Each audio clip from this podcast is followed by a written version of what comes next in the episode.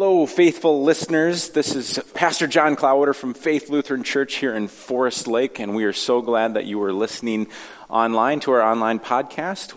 Welcome you to worship anytime on Sundays at 9 a.m. or 10:30, and thanks for being here. Thanks for participating in worship with us as we look forward to the week ahead. A reading from Amos. The time is surely coming, says the Lord God when I will send a famine on the land, not a famine of bread or thirst for water, but of hearing the words of the Lord. They shall wander from sea to sea and from north to east. They shall run to and fro, seeking the word of the Lord, but they shall not find it. The word of the Lord. Thanks. A gospel reading from the 10th chapter of Luke. Now, as Jesus and his disciples went on their way, he entered a certain village where a woman named Martha welcomed him into her home. She had a sister named Mary who sat at the Lord's feet and listened to what he was saying. But Martha was distracted by her many tasks. So she came to him and asked, Lord, do you not care that my sister has left me to do all the work by myself? Tell her then to help me.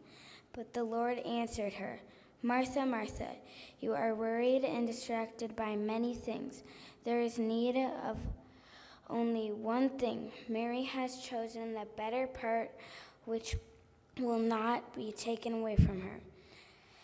The Gospel of the Lord. Praise you, O Christ. You may be seated.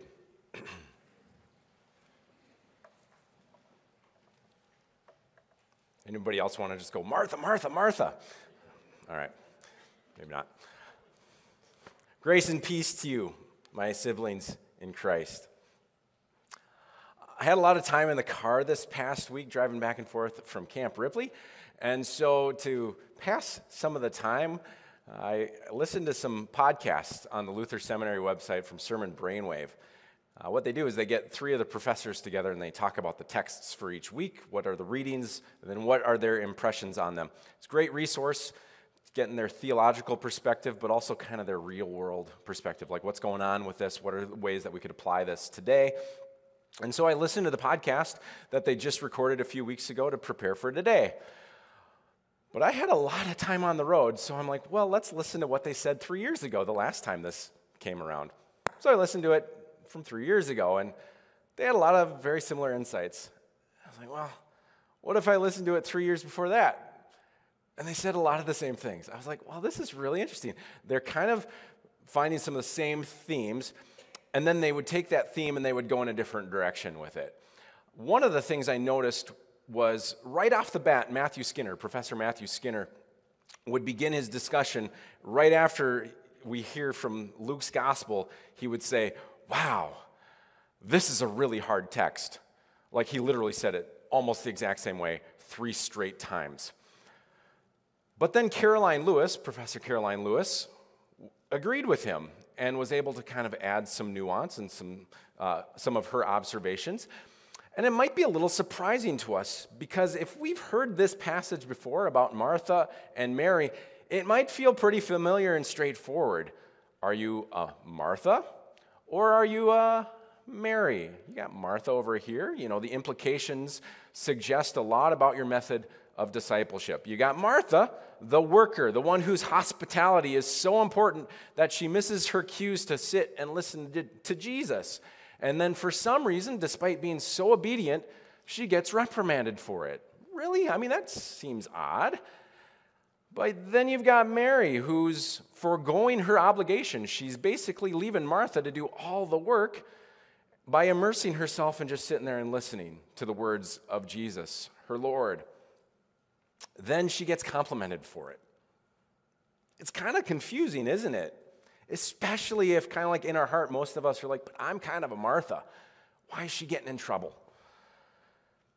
Well, Skinner, Matthew Skinner, talked a little bit about this each of those times, how it, it seems to be a bit of an, there's an oversimplification that's happened. And when we do that to a passage like this, it's not helpful. So he lifted up three reasons why this passage is tough. Why did he say this is a tough passage? Well, first of all, it's not exactly clear what Jesus is talking about in that verse 42. You know the verse that Evie just read, she's, where she goes, There's need of only one thing, and Mary has chosen the better part, which will not be taken away from her. That seems a little odd that sitting there and not doing anything is the compliment. Second, what Skinner had to say is the interpretive history of this text over many, many years is hard because it's been interpreted as a zero sum game, which basically means Mary, for Mary to win, Martha has to lose. And that's not exactly the way that this passage should get lifted up either. But then, third, he talked about how this passage treats women. It's one of the very few passages in the gospel that has female characters. And one of them actually speaks. And now suddenly it's become a passage about women's discipleship. And he talked about, like, we don't think about, like, if Peter and John got in an argument and how they settled their differences. We're like, oh, that's how to do male discipleship. So, why have we gravitated to that? There's a sense of being a hardworking Martha is a bit of an unfair label. Why would we criticize someone for working hard and caring about the quality of their work? And at the same time, lazy Mary isn't exactly fair either. So, Professor Lewis chimed in. And her wisdom was it's not an either or. It's not good job, Mary, bad job, Martha. It's not are you a worker or a contemplator. She suggested thinking about this as a both and. Within our discipleship, hospitality and service is very, very important. But so is being able to be quiet and listen to prayer and be able to just strum a guitar sometime and just be open to what God is going to do for us and what God is doing in our lives. It's about not being too busy to listen to God. And so both of these are valuable characteristics of a disciple. To minimize our discipleship model to just two brief glimpses of characters who appear in this story for Martha and Mary isn't doing either one of them justice. So maybe the takeaway shouldn't be whether we're a Martha or a Mary, but what if it's about the relationship that is formed here? And maybe think about your relationship with a sibling. Think about your relationship with a close friend. Ever complicated? Do you ever have things happen in your relationship where you're like, ah, Mary, or ah, Martha, I can't believe you did that, or you're showing me up, or you're, you know, there might be sibling rivalries, there might be competition. What is happening in this story? Well, Martha and Mary have a very interesting relationship that gets narrowed down to just this one little exchange. But did you notice the tactic that Martha uses when she gets anxious about the work that has to get done? What doesn't happen? Martha and Mary are there. Martha's doing all the work. Mary's Mary's doing one of these, kind of like a few of you right now. I won't name names. And all of a sudden, Martha, instead of saying, Mary, start to do the work, Jesus is here, she goes, Hey, Jesus, tell my sister to do the work. Jesus is like, What? That's awkward. I'm the guest in your house. Why are you telling me to tell your sister to do the work? Oh, Martha, Martha, Martha. You see what's going on here? You see what triangulation looks like? That's exactly what's happening in this story. Edwin Friedman talks about triangles. An emotional triangle is any three members of a relationship system. It could be three people, could be two people and a, like a thing. But anytime within that system, two members kind of gather together plus an issue or a symptom. They kind of work and function in all sorts of different ways. We've been parts of triangles. All of us have been parts of triangles. In fact, all of us have probably been all three parts of a triangle at some point in our life. Think about the time where you've been around someone who just all they want to do is gossip, gossip, gossip. And they are like raising the anxiety level so high. They're like, Did you hear about this? Or did you hear about her? Can you believe what she did? And they want to pull you in. And you're like, oh, I kind of want to hear these stories. This is pretty good juice. I want all the dirt. Tell me more. There's like a buy-in that has to happen for you to be able to get some of that. Like you have to like you have to like kind of give them approval that like the thing that they're saying about your friend over here, it's okay. These triangles happen all the time. They happen, they happen in our families. I mean, all the time in our families. They happen all the time in our workplaces. They happen all the time in our systems. sometimes they can be super harmless, but sometimes they can really spiral out of hand and they can get things ugly. In the triangle that's forming here, does Jesus have anything to do with the triangle? No, this is between Martha and Mary. And instead of being the host who's welcoming and saying, you know what, Jesus, I, I just want to be here and be present with you, she's so worried about what Mary is making her look like. And Jesus' response is very important to us because Jesus knows it's not about him.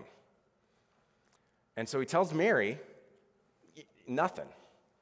And he looks at Martha and he says, Look, don't choose worry and anxiety. Choose to be present in the moment. Right here, just Martha, the work is important, the hospitality, you're doing a great job. Just be here. Just listen. What she's doing is being unanxious. She's not allowing that anxiety of, like, oh, I forgot to sweep, ruin her moment with me. Sometimes we need that reminder, don't we? Like sometimes we need that reminder in our lives because the anxiety sometimes just bubbles out of control. I mean, think about the things in your life that you are anxious about right now where you're like, oh man, I can't believe Pastor John's talking about anxiety because mine is going through the roof. And there's so many things. It could be a person in your life who's just taking too much of your energy, too much of your time. It could be, you know, something external. There could be so many things that this is. As one of the people said at Old Guys this week, is I said, What are the things you're anxious about? And he's like, It'd actually be easier if we could narrow down the things I'm not anxious about. I was like, Yes, exactly. This is a very relatable story about Mary and Martha. I saw this play out this week.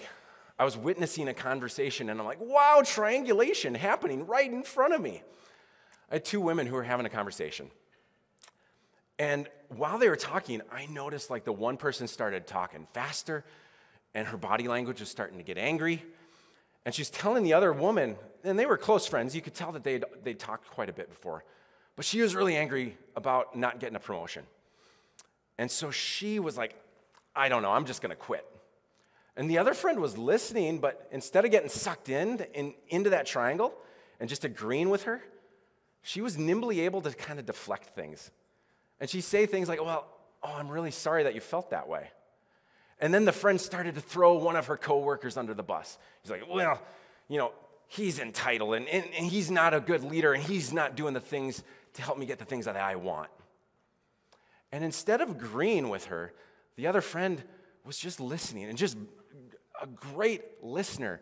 But when this comment got made about another one of their friends, another person outside the tri- in the triangle, she just calmly said, Well, you know, that's not my experience with, with him.